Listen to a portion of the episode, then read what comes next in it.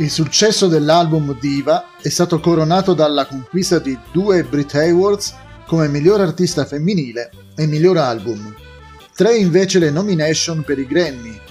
Il video di Y ha vinto per la sua categoria agli MTV Awards. Annie ha partecipato alla realizzazione della colonna sonora di Dracula di Francis Ford Coppola e, come Eurythmics, del film 1984 di Michael Redford. Il suo debutto su vinile risale all'82 a Un amico, che però passa quasi inosservato. L'album in certi momenti venderà subito 2 milioni di copie, di cui 500.000 sul mercato tedesco. Quando era sposato con Michelle, Eros viveva a Inverigo, in Brianza, Tifoso della Juventus, adora il football ed è centravanti nella nazionale cantanti. Rarissime, del tutto eccezionali, le sue apparizioni in pubblico, come quella del 1971, quando duetta con Mina durante il programma televisivo Studio 1.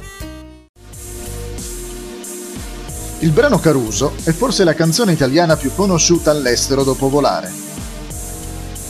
Ha venduto oltre 8 milioni di copie, è stata suonata in più di 30 versioni e tradotta in quasi altrettante lingue.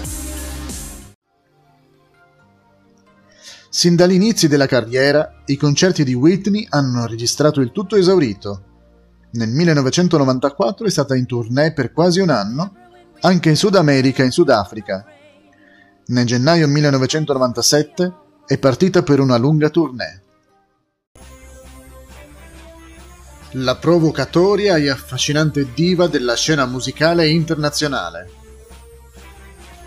La storia artistica e personale di Annie Lennox può essere suddivisa in due parti, entrambe coronate da straordinari risultati e uno sfolgorante successo. Il periodo con gli Eurythmics e le grandi prove da solista. Annie Lennox, per tutti Annie, nasce ad Aberdeen, Scozia, il giorno di Natale del 1954. Dopo aver studiato pianoforte e canto e aver frequentato la Royal Academy of Music, inizia a esibirsi come cantante nei piccoli locali della zona e in uno di questi conosce David Stewart, affermato chitarrista e session man. Scocca subito l'amore, ma anche l'accordo sul piano artistico è immediato e i due decidono di formare il loro primo gruppo, i Tourist ma nel 1980, affascinati dal nascente techno-pop elettronico, danno vita agli Eurythmics, nome che deriva dall'unione di EU, europeo, e ritmo, ritmo, e che in più richiama l'idea di euritmia, cioè di armonia delle forme. Il primo album, In the Garden, mette già in luce questo nuovo linguaggio musicale ed è seguito nel 1983 da Sweet Dreams, vera esplosione di novità, dalle canzoni dolcemente sovversive definite incubi con una punta di cielo azzurro. Con Touch, dello stesso anno, gli Eurythmics applicano i nuovi effetti elettronici anche a Rhythm Blues, mentre con Be Yourself Tonight, realizzato con la collaborazione di Stevie Wonder, Arita Franklin e Elvis Costello, si riagganciano alle magiche matrici del soul. Davanti a questo nuovo gruppo pop dal suono un po' underground e che sa scatenare l'immaginario collettivo, il pubblico cade in delirio e il successo dei due continua inarrestabile con Revenge, il loro disco più rock, che vende più di un milione di copie nella sola Inghilterra.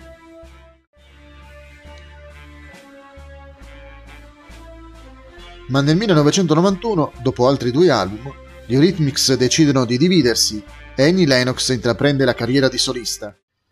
Il primo singolo, Why, dall'intenso impatto emotivo, raggiunge in poco tempo i vertici di tutte le classifiche così come il primo album, Diva, dal titolo intrigante e la copertina che vede Annie nei panni di un'evanescente showgirl stile anni 40. Dopotutto ora sono sola, dirà Annie, ed è questa l'essenza della diva. Una figura solitaria. Il disco comprende 11 canzoni scritte da lei che sempre più valorizzano la sua voce così straordinaria e unica. E questa cantante, dalla grande sensibilità pop e la profonda ricerca interiore, ha di nuovo conquistato il pubblico di tutto il mondo con il singolo No More I Love You, anticipando l'uscita di Medusa, emozionante viaggio tra passato e futuro attraverso cover e rifacimenti dei brani più memorabili dei precedenti 30 anni. Da Born to Run a The Ghost of Tunjod è sempre il boss. Che la musica possa diventare il grande amore della sua vita, Bruce Springsteen lo scopre ad appena 7 anni guardando Elvis Presley a Led Sullivan Show. Poco dopo decide di studiare chitarra e ascolta molta musica, dai classici del rhythm blues ad artisti soul come i Birds o Gary U.S. Bond. E questo è il background di colui che diventerà uno dei più grandi rocker dei nostri tempi. Bruce Springsteen vede la luce il 29 settembre 1949 nel New Jersey, Stati Uniti, da una famiglia di immigrati della classe operaia. Già nel 1965 entra a far parte di un gruppo locale e nel 1971 dà vita a quella che da allora in poi sarà la sua band, The E Street Band. Dopo l'album d'esordio Greetings from Ashbury Park, New Jersey, pubblica The Wild, The Innocent and the E Street Shuffle, che riscuote critiche estremamente positive e contiene alcuni dei più bei brani scritti da lui. Con Born to Run, uscito nel 1975, album carico di rabbia e di speranza e dalle canzoni di dimensioni quasi epiche, che inizia la leggenda di Springsteen presto unanimemente ritenuto, anche per la grinta che lo contraddistingue, il vero re del rock. I trionfi tuttavia non distolgono Springsteen dall'impegno sociale e umanitario. Partecipa a Nukes contro l'energia nucleare e a molte iniziative contro l'apartheid e a favore delle popolazioni colpite dalla carestia.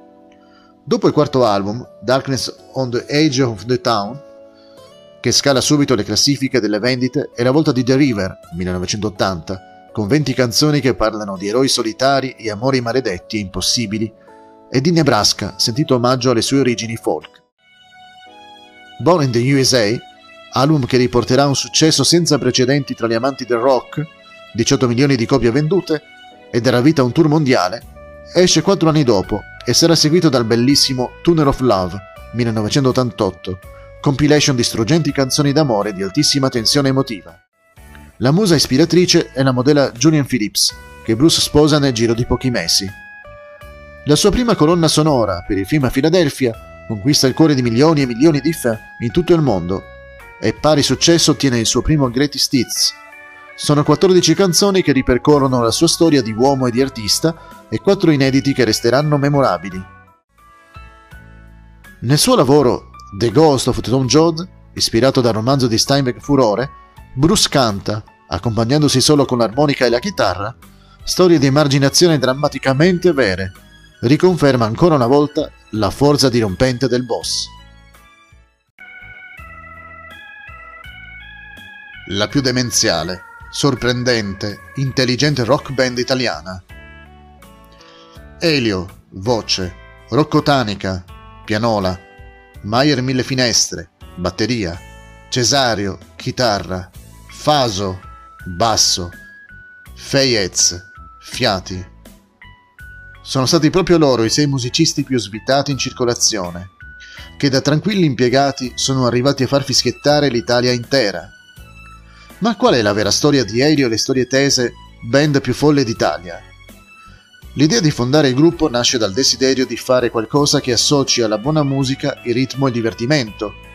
Così nel 1979 Elio e Rocco Tanica nucleo storico della futura band, iniziano ad esibirsi in pubblico, prima al Magia, tempio rock e cabaret alternativo della scena musicale milanese, e poi allo Zelig, altro locale di tendenza, diventando ben presto un gruppo di culto nella buia Milano degli anni Ottanta. I primi concerti li abbiamo fatti nell'82, dirà più tardi Elio. Abbiamo vissuto nei sotterranei per tanti anni, che sono stati anche anni molto belli, Elio e compagni cominciano intanto a farsi apprezzare anche come artisti capaci di fare teatro comico, intelligente e sarcastico, che prevede un ampio uso di volgarità, parolacce doppi, anzi tripli sensi. Il loro primo disco, un misto di rock, ironia e provocazione, si rivela un successo sfolgorante.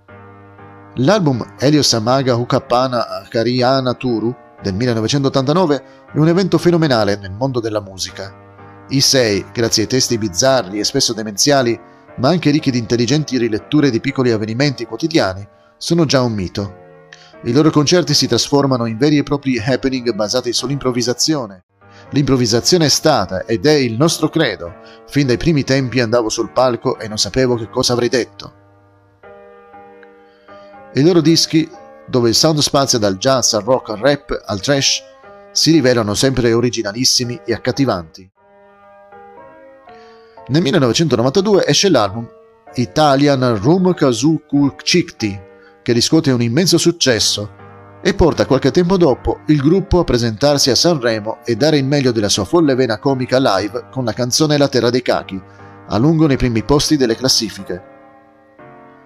Posizione che Elio e le storie tese hanno continuato a detenere anche con Hit the Fikis, lavoro fantastico shaker sonoro dove convivono Vianello, Eli Hart, Wind and Fire, Miles Davis e la premiata forneria Marconi, in una sarabanda di suoni e parole, arrangiamenti fantasiosi, campionamenti e citazioni. Insomma, un vero capolavoro del gruppo che ha fatto dello sberleffo e della satira un genere artistico e si è attestato come il più geniale e innovativo della nostra scena pop rock. Una storia importante che supera i confini italiani. Eros Ramazzotti nasce a Roma in una borgata del Cinecittà il 14 ottobre 1963. Già da ragazzo sente il fortissimo richiamo della musica e, abbandonati gli studi di ragioneria, si iscrive al conservatorio. Ma non sa leggere e scrivere la musica e la sua candidatura viene respinta. Così studia chitarra classica con un maestro, suona in un complesso di amici e inizia a comporre le sue canzoni. A soli 16 anni abbozza le prime note del brano che qualche tempo dopo lo renderà famoso, Terra Promessa, vincitore di Sanremo Giovani nel 1983. Da quel momento la sua carriera va avanti a grandi tappe. Nel 1985 dà alle stampe il suo primo album, Cuori agitati, con nove straordinarie canzoni tra le quali una storia importante che lo portano subito tra i primi in classifica. Ma è l'anno seguente, con Adesso tu e la vittoria al festival, che il fenomeno Ramazzotti esplode davvero per il particolare timbro di voce la trascinante simpatia, le canzoni che riescono a sposare melodia e ritmo, rabbia e dolcezza.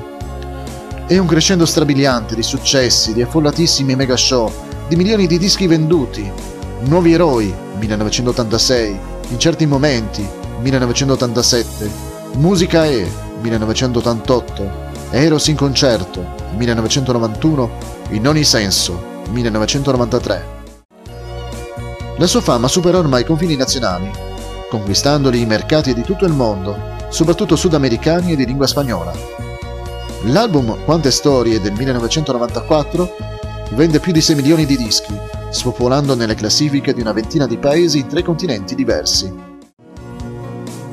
E dopo quasi tre anni di silenzio, Eros si ripresenta alle schiere dei suoi fan con il CD Dove c'è musica, ottavo capitolo della sua discografia ufficiale e il primo interamente scritto e prodotto da lui. A 32 anni ho deciso di diventare manager di me stesso, ha detto Eros, che in quel CD mette in gioco il suo istinto, il suo gusto, le sue emozioni. L'album è stato registrato e mixato tra Los Angeles e Milano, arricchito dalla collaborazione delle più prestigiose film del pop internazionale, Session Man del calibro di Vini Colaiuta, Michael Landau, Lenny Castro, e propone canzoni immediate che arrivano subito al cuore dal suono molto live. L'Aurora, romantica ed emozionante pop song. Ciò Sinti, omaggio al mondo caraibico e latinoamericano e cantata in spagnolo. Stella Gemella, canzone sulla solitudine, diventata il pezzo forte dei concerti, che per più di un anno porteranno Eros in giro per le platee di tutto il mondo. Il successo, l'amore per la bellissima Michelle, la nascita della piccola Aurora, cui ho voluto dare il nome della canzone che forse ama di più, la terra promessa di Eros era già lì. Un'avventura tutta in musica che continua a emozionare. Dei grandi protagonisti della musica italiana, Lucio Battisti è forse l'unico che non rinneghi la sua fama di personaggio misterioso, impenetrabile. e il suo successo è tanto più degno di nota perché conquistato esclusivamente con i dischi, con la qualità della musica e delle parole, senza apparizioni dal vivo, pubblicità o interviste. Gli esordi sono in sordina come chitarrista dei campioni di Tony Dallara, ma ben presto Lucio comincia a farsi conoscere nel giro milanese come autore e scrive testi per i Dick Dick, i Ribelli, l'Equipe 84, cioè il gota della musica best, come si chiamava allora il rock europeo. Nel 1967 ottiene il suo primo contratto discografico con la Ricordi e inizia la sua collaborazione con il paroliere Giulio Rapetti, in arte mogol, dando vita a una coppia destinata a restare nella memoria collettiva per le tante stupende canzoni nel 1968 partecipa a un disco per l'estate con Prigioniero del Mondo ed entra nelle classifiche con Bella Linda, facendosi apprezzare dal grande pubblico. Nel 1969 debutta a Sanremo con Un'avventura, in coppia con Wisso Piquet e pubblica il suo primo album, Lucio Battisti, seguito da Acqua Azzurra, Acqua Chiara, che arriva ai primi posti nelle hit. Ma sarà l'anno successivo, il 1970, quello che vedrà la sua completa affermazione incide Mi ritorni in mente con la bellissima Fiori Rosa Fiori di Pesco, vince Festival Bar con Insieme e lavora anche con Mina, in un sodalizio che darà grandi frutti fino ai giorni nostri. È del 1996, infatti, Mina contro Battisti, che ripropone le più belle canzoni dei due artisti in una sfida di altissimo livello. Il 1970 si conclude con la pubblicazione del secondo album, Emozioni, ma nel frattempo Battisti ha lasciato la Ricordi per la numero 1, casa discografica fondata dallo stesso Mogol. Dopo album come Amore e non amore, Umanamente uomo, Il sogno, Il nostro caro angelo e Anima latina, nel 1976 esce La batteria, il contrabbasso eccetera, album americano di ispirazione e fantastico nel sound, che presenta il bellissimo brano Ancora tu.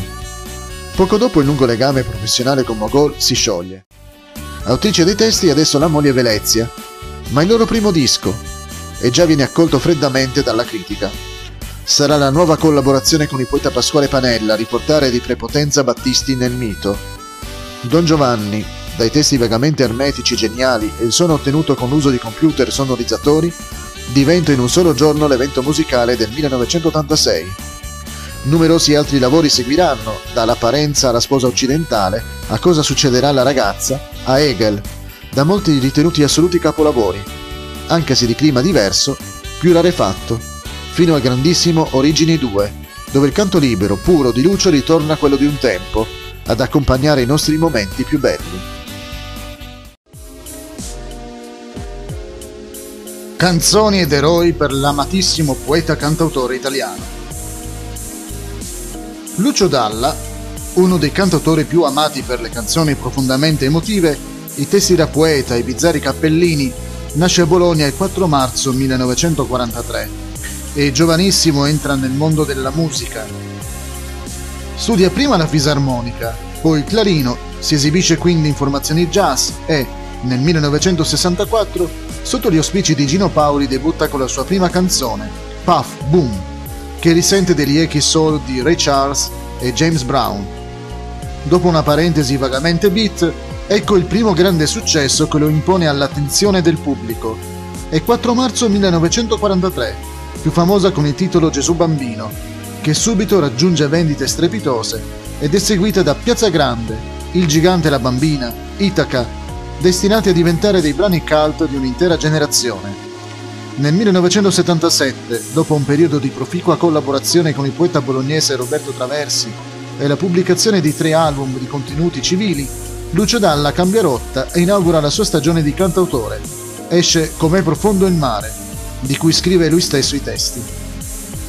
Per l'artista bolognese si apre un decennio di grandi consensi popolari, sempre più positive valutazioni della critica ed eccezionali record di vendite, sono gli anni dell'indimenticabile tour Banana Republic, portato avanti con Francesco De Gregori e seguito dall'omonimo live, dell'album Bugie 1985, della canzone Caruso, contenuta nel doppio live dall'America Ruso del 1986, da tutti salutata come il suo capolavoro e premiata da una magistrale interpretazione discografica di Luciano Pavarotti.